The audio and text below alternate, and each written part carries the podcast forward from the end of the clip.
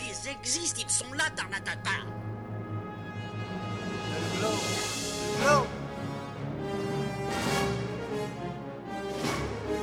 Il faut qu'on pète.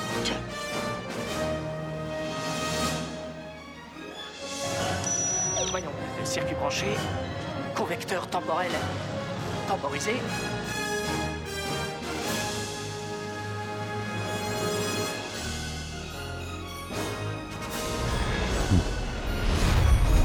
Bienvenue sur Histoire d'en dire plus.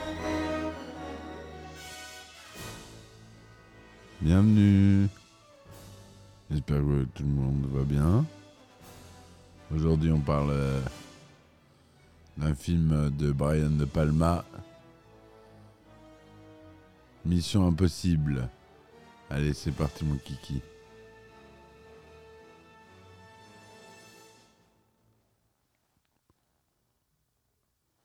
Alors, Mission Impossible, le film de Brian De Palma, ni plus ni moins quand même, le premier du moins, premier d'une longue série euh, de, du sixième film euh, dont j'ai vu la bande-annonce au cinéma en allant voir Avatar, donc qui, annonçait, qui annonce le sixième film.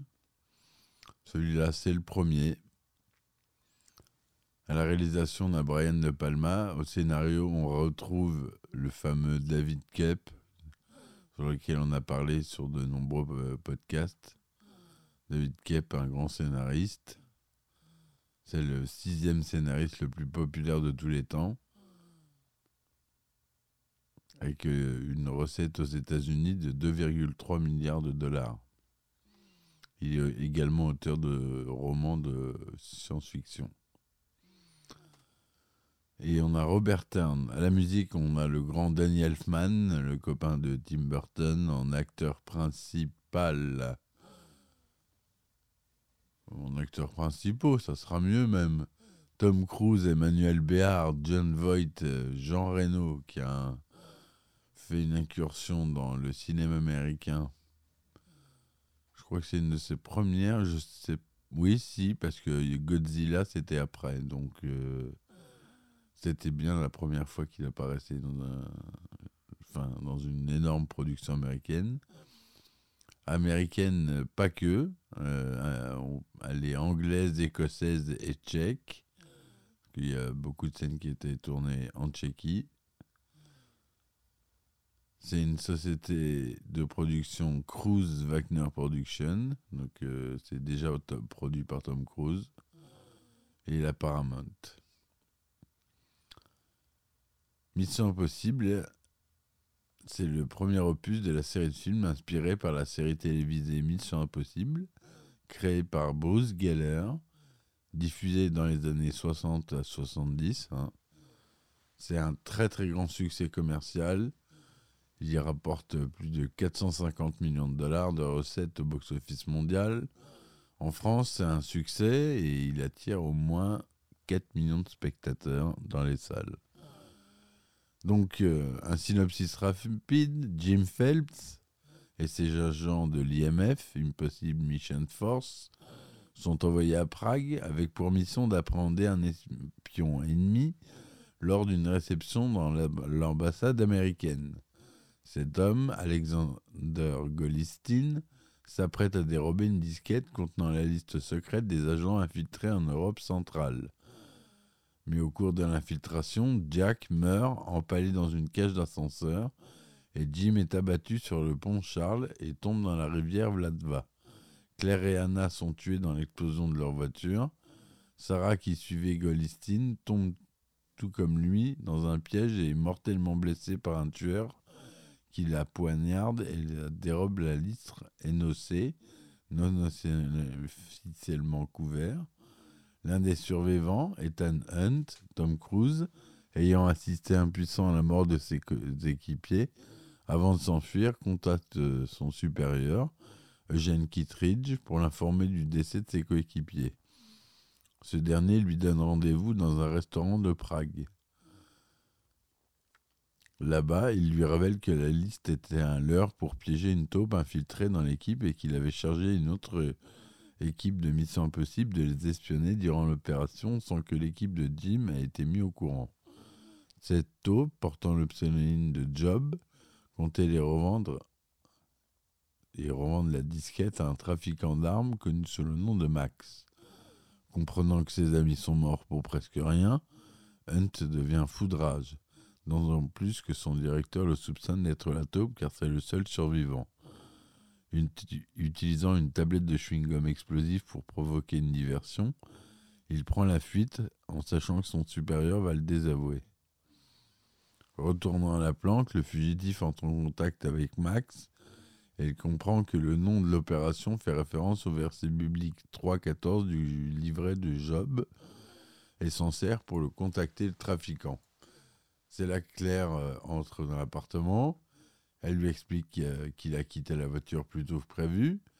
Il refuse de la croire, mais il finit par lui faire confiance, mais après avoir fouillé et avoir inspecté un peu euh, tout autour. Il reçoit alors un message du vendeur d'armes Max qui fixe un rendez-vous avec lui. Cependant, il découvre que Max est une femme et qu'il détient une fausse liste récupérée après le meurtre de Goldstein. Malgré ses recommandations, Max commence la lecture de la liste équipé d'un pisteur pour le localiser. Ethan finit par se faire entendre et Max à fuir avant l'arrivée de Kittridge et les hommes de la CIA. Séduite par l'attitude de l'espion, elle lui demande de lui ramener la véritable liste énoncée contre une faramineuse somme d'argent. L'agent accepte, mais à une seule condition, connaître l'identité de Job. Il doit donc se procurer la liste en sécurité à l'anglais, siège de la CIA. Pour cela, il doit se trouver des partenaires, si possible désavoués. Son choix de se porte sur Luther Stickel, informaticien renommé, et Frank Krieger, un pilote d'hélicoptère brillant en infiltration, mais aux méthodes plutôt violentes. Leur mission est de pénétrer dans le bâtiment déguisé en pompier, utiliser les conduits d'aération pour se rendre dans la chambre forte et récupérer la disquette. L'opération est un succès et l'équipe met la main sur la vraie liste. De retour à Londres, Hunt se rend compte que Krieger est obnubilé par la liste rénocée et surtout par l'argent qu'il pourrait en tirer en la revendant. Il soupçonne sa fidélité et le démasque lorsqu'il tente de le doubler en croyant voir la liste. Plus tard, à la télé, il apprend que la famille a été arrêtée pour trafic de drogue. Et euh, quand il comprend que Kittridge veut le faire sortir de sa cachette, il, téléphone à celui-là à celui-ci depuis une cabine pour lui dire que c'est il fait une grave erreur, il raccroche et seulement quelques secondes avant que la CIA ne localise, elle a seulement appris qu'il se trouve à Londres. C'est alors qu'Ethan se trouve face à l'homme de la cabine voisine, Jim Phelps. Il amène son ancien partenaire en lieu sûr et lui demande ce qui s'est passé à Prague. Phelps prétend qu'il a vu la taupe et qu'il agissait de, qu'il s'agissait d'Eugène Kittridge, le chef de Mission Impossible.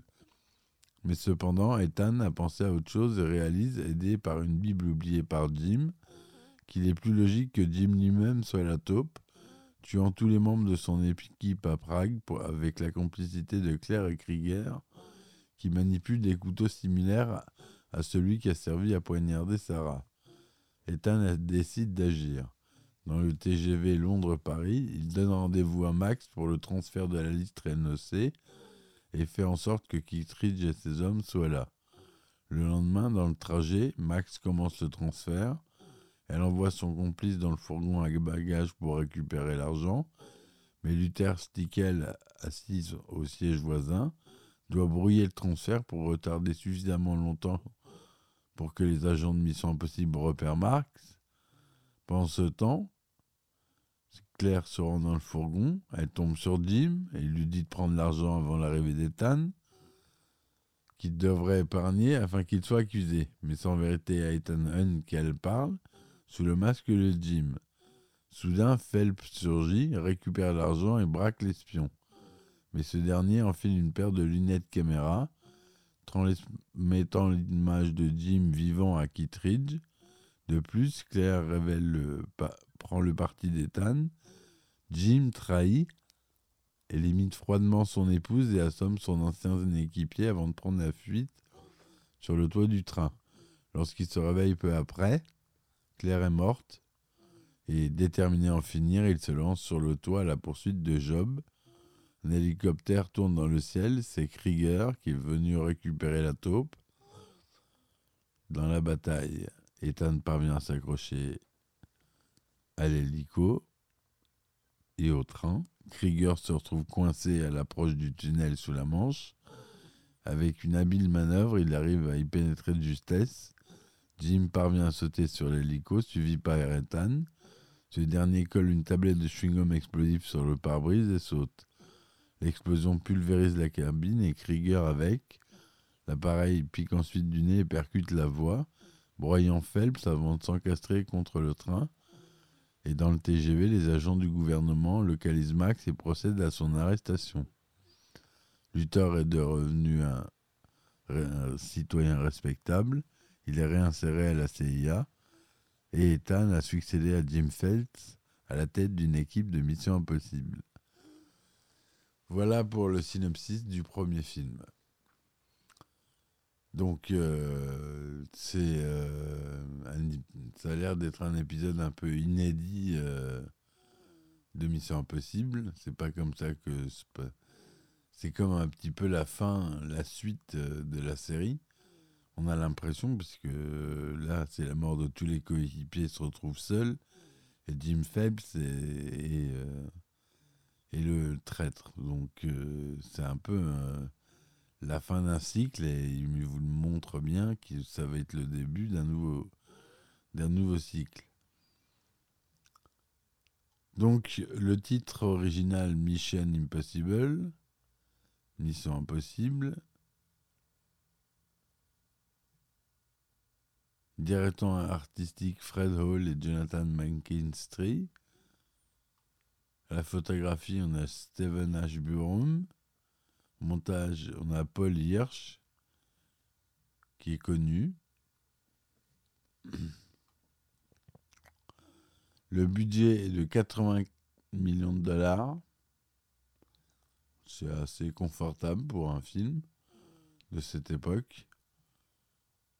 Il est tourné en couleur, de luxe, 35 mm, de 39e cinéma scope, tourné avec du matériel Panavision, son DTS, son Dolby Digital SDDS. C'est tourné en anglais, il y a du français et du tchèque. Il dure 110 minutes.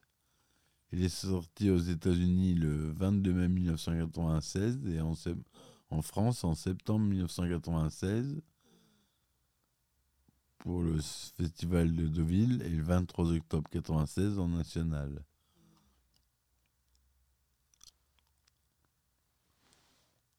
Tom Cruise joue Ethan Hunt, John Voight joue Jim Phelps, Emmanuel Béard, Claire Phelps, Henri Czerny, Eugène Kittridge, Jean Reno, Franz Krieger, Ving Grimes, Lutel Stiger, Christine Scott Thomas, Sarah Davies,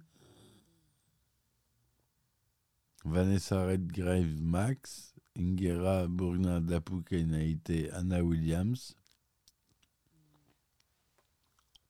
On a Emilio Estevez qui joue euh, Jack Harmon, qui n'est pas euh, crédité. Le film est d'abord un projet développé par la maison de production fondée depuis peu par Tom Cruise et son ancien agent Paul Wagner, la Cruise Wagner, Production. C'est d'abord Sidney Pollack qui doit le réaliser. Tom Cruise vient de tourner avec lui, l'affirme. Il y travaille pendant plus d'un an avec Gloria Katz et son époux Willard Duwick, scénariste du film American Graffiti. Mais Pollack finit par se désintéresser du projet, désirant partir réaliser son film Sabrina. Tom Cruise a l'idée de proposer le projet à Brian De Palma, qu'il a rencontré chez Steven Spielberg, et qui, après l'échec commercial relatif de L'Impasse, son précédent film, et ceux de films comme Outrage ou Le Bûcher des Vanités, a absolument besoin de réaliser un film à succès pour reprendre du pouvoir et assurer son avenir dans le cinéma américain. Brian De Palma n'a jamais regardé la série, mais il désire depuis longtemps mettre en scène un film d'espionnage qui se déroulerait en Europe. L'espionnage est en effet un thème qui lui convient bien car il aime tourner les scènes de filature et montrer les personnages qui en épient d'autres. En janvier 1994, il commence à travailler avec Katz et Wick, tout en restant à l'écoute des suggestions de Tom Cruise, producteur du film. Il pense néanmoins dès le départ que le style ironique du couple de scénaristes déplaira finalement à l'acteur. Ce premier scénario, qui devait dérouler entièrement aux États-Unis, déplaît finalement à l'ensemble de la production, et Brian De Palma demande alors à travailler avec Steven Zayan, le scénariste de la liste de Schindler. C'est Brian De Palma qui propose d'aller tourner en Europe. Il expliquera par la suite que ce n'était pas pour une question budgétaire, tourner en, Europe à cette époque étant pour lui aussi cher que tourner aux États-Unis, il souhaite mettre en place une structure à la douce salopard. Le héros incarné par Tom Cruise irait recruter son, son équipe partout dans le monde, allant chercher le personnage joué par Ving Games en Irlande, tandis que celui incarné par Jean Reno se trouverait dans une prison en Inde. Le problème d'une telle structure, c'est qu'elle ne respecte pas la trame de la série où les personnages doivent agir en équipe autour d'une mission. Or, une telle trame se heurte au fait qu'il s'agit aussi de faire un film dont Tom Cruise doit être le héros. C'est ainsi qu'avec Zayan, il arrive à l'idée que l'équipe doit mourir dès le début du film. Steven Zayan et Brian De Palma arrivent au traitement de 12 pages qui servira de base au scénario écrit par le scénariste David Cup. Ensuite, Tom Cruise demande à ce qu'un autre scénariste Roberton travaille sur le film afin d'étoffer les personnages.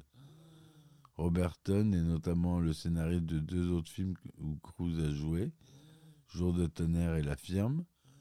Il propose de supprimer la poursuite en hélicoptère qu'a prévu De Palma pour la fin du film, préférant, selon le réalisateur, terminer sur les trois personnages en train de discuter sur les routes dans la soute à bagages. De Palma insiste pour réaliser cette poursuite, arguant qu'un tel film doit se terminer d'une façon spectaculaire, sans quoi il est suivi par Tom Cruise. Brian De Palma raconte que peu de temps avant le début du tournage, Kep et Town ont travaillé en même temps dans des hôtels différents, chacun réécrivant le travail de l'autre, le réalisateur devant assurer péniblement la liaison entre les deux. Brian De Palma choisit de faire un film d'action où il y a peu de fusillades, souhaitant plutôt travailler sur les thèmes que sont la trahison et la déception. Pour préparer le film, son scénariste Jay Cox lui fait valoir plusieurs films de casse, notamment Top Capi de Jules Dassin, qui avec une séquence où un personnage est suspendu à un film, impressionné de Palma, et lui donne l'idée de la séquence du cambriolage de la CIA. Il a ensuite l'idée de faire cette séquence dans le silence complet, sans musique, à rebours des habitudes de l'époque du cinéma américain, afin de pousser la scène plus loin possible. Selon David Cup, le choix d'une séquence silencieuse vient de la lassitude du réalisateur pour les blockbusters de l'époque qu'il juge trop bruyants. Le tournage débute en mars 1995, plus d'un an après que Brian De Palma a commencé à travailler sur le film. Il s'agit du film de sa carrière où Brian De Palma jouit des plus grandes libertés. Tom Cruise produit le film et le studio de production est tellement persuadé de sa réussite commerciale future qu'il est possible au réalisateur de retourner certaines scènes si De Palma estime qu'elles ne sont pas réussies.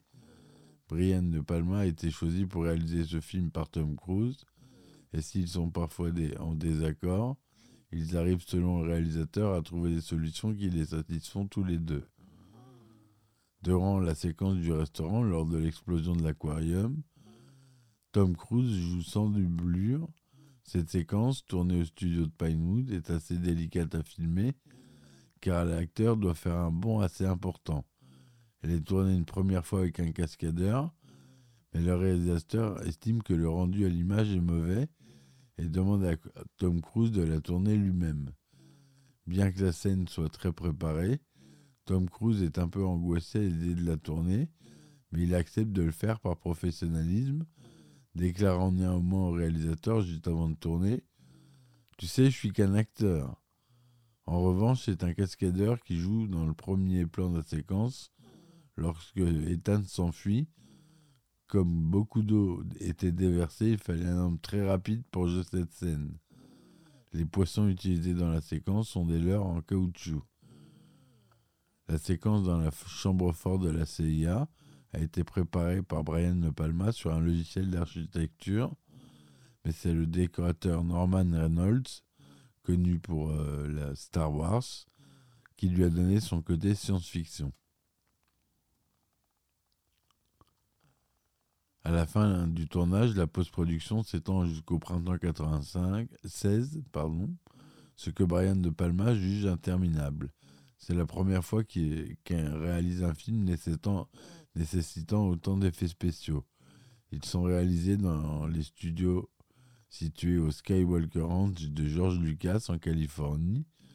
Brian De Palma connaît George Lucas depuis 69 ou 70.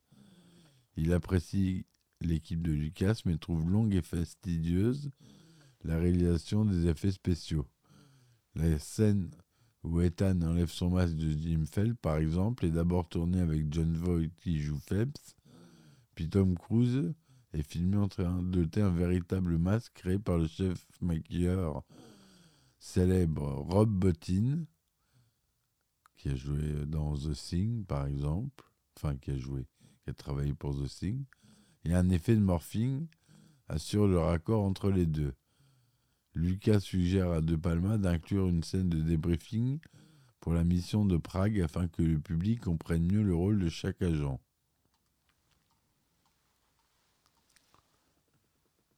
Aux États-Unis, le film reçoit les critiques partagées avec un léger avantage sur les critiques positives. 61% d'opinions favorables pour Rotten Tomatoes, Metacritic lui donne un 60%. On lui donne des qualités visuelles, mais on lui reproche un manque de dimension un peu humaine, malgré le casting qui reste impeccable. Hein. Il n'y a pas à dire. Emmanuel Béard, euh, John Voight, euh, très bon casting. Hein. Le film rencontre quand même un succès mondial avec 451, 457 millions 731 198 dollars de recettes pour un budget, un budget de 80. Aux États-Unis, il bat à l'époque le record de la meilleure ouverture d'un film le vendredi avec 11,8 millions de dollars de recettes et détrône Terminator 2 le jugement dernier de 1991 avec ses 11,7 millions. Mission Impossible ensuite le record des recettes en 6 jours, avec 75 millions de dollars, qui étaient alors jusqu'alors détenus par Jurassic Park en 93. Enfin, ça continue, quoi. C'est un, fort succès. Il a eu euh, le Golden Screen des films ayant totalisé 3 millions d'entrées en 18 mois le prix BMI de la meilleure musique de film pour Daniel Elfman, le Nova Award du producteur du film le plus prometteur pour Tom, Tom Cruise et Paula Wagner.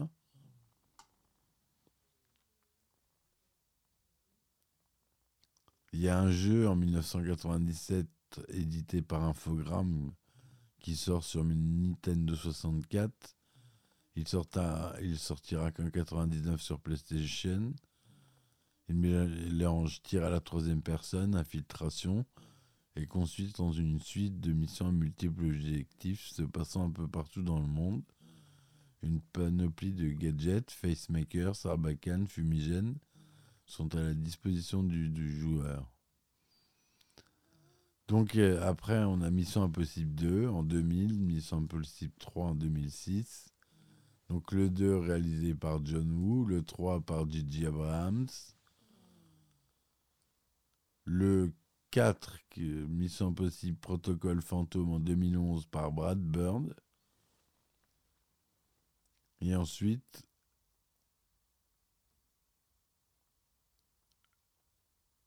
tous les autres, mais non, je vous dis des bêtises, il y en a 8 des films. Fallout. Mais je me suis mal renseigné.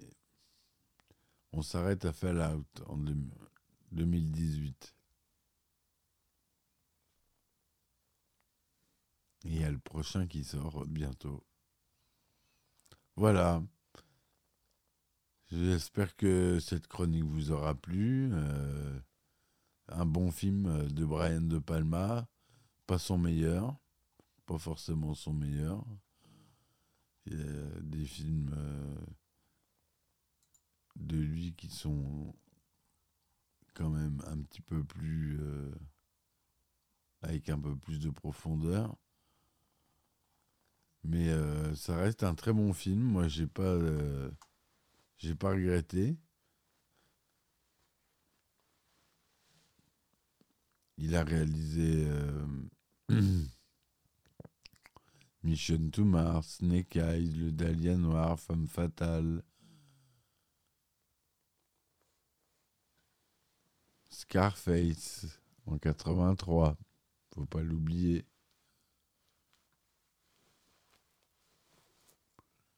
C'est ce- son plus grand succès. Il a réalisé Carrie au bal du diable, ou Carrie, en 76 aussi, de Stephen King, tiré du roman éponyme. Voilà ce que je voulais vous dire sur ce film. hein, Ça ira pas plus loin. Si vous me souhaitez que je survive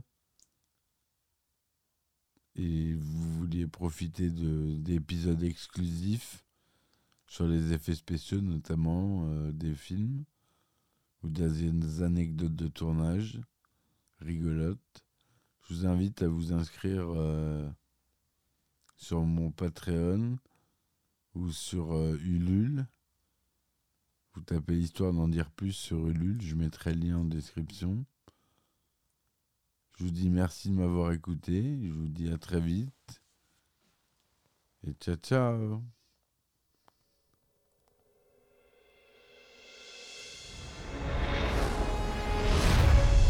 Histoire d'en dire plus.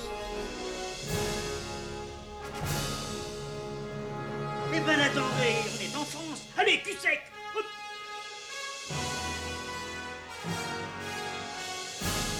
Personne ne veut le croire et pourtant c'est vrai. Ils existent, ils sont là, Tarnatata.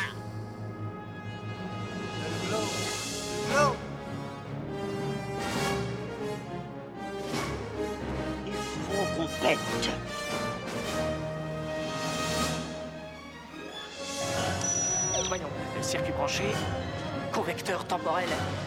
Temporisée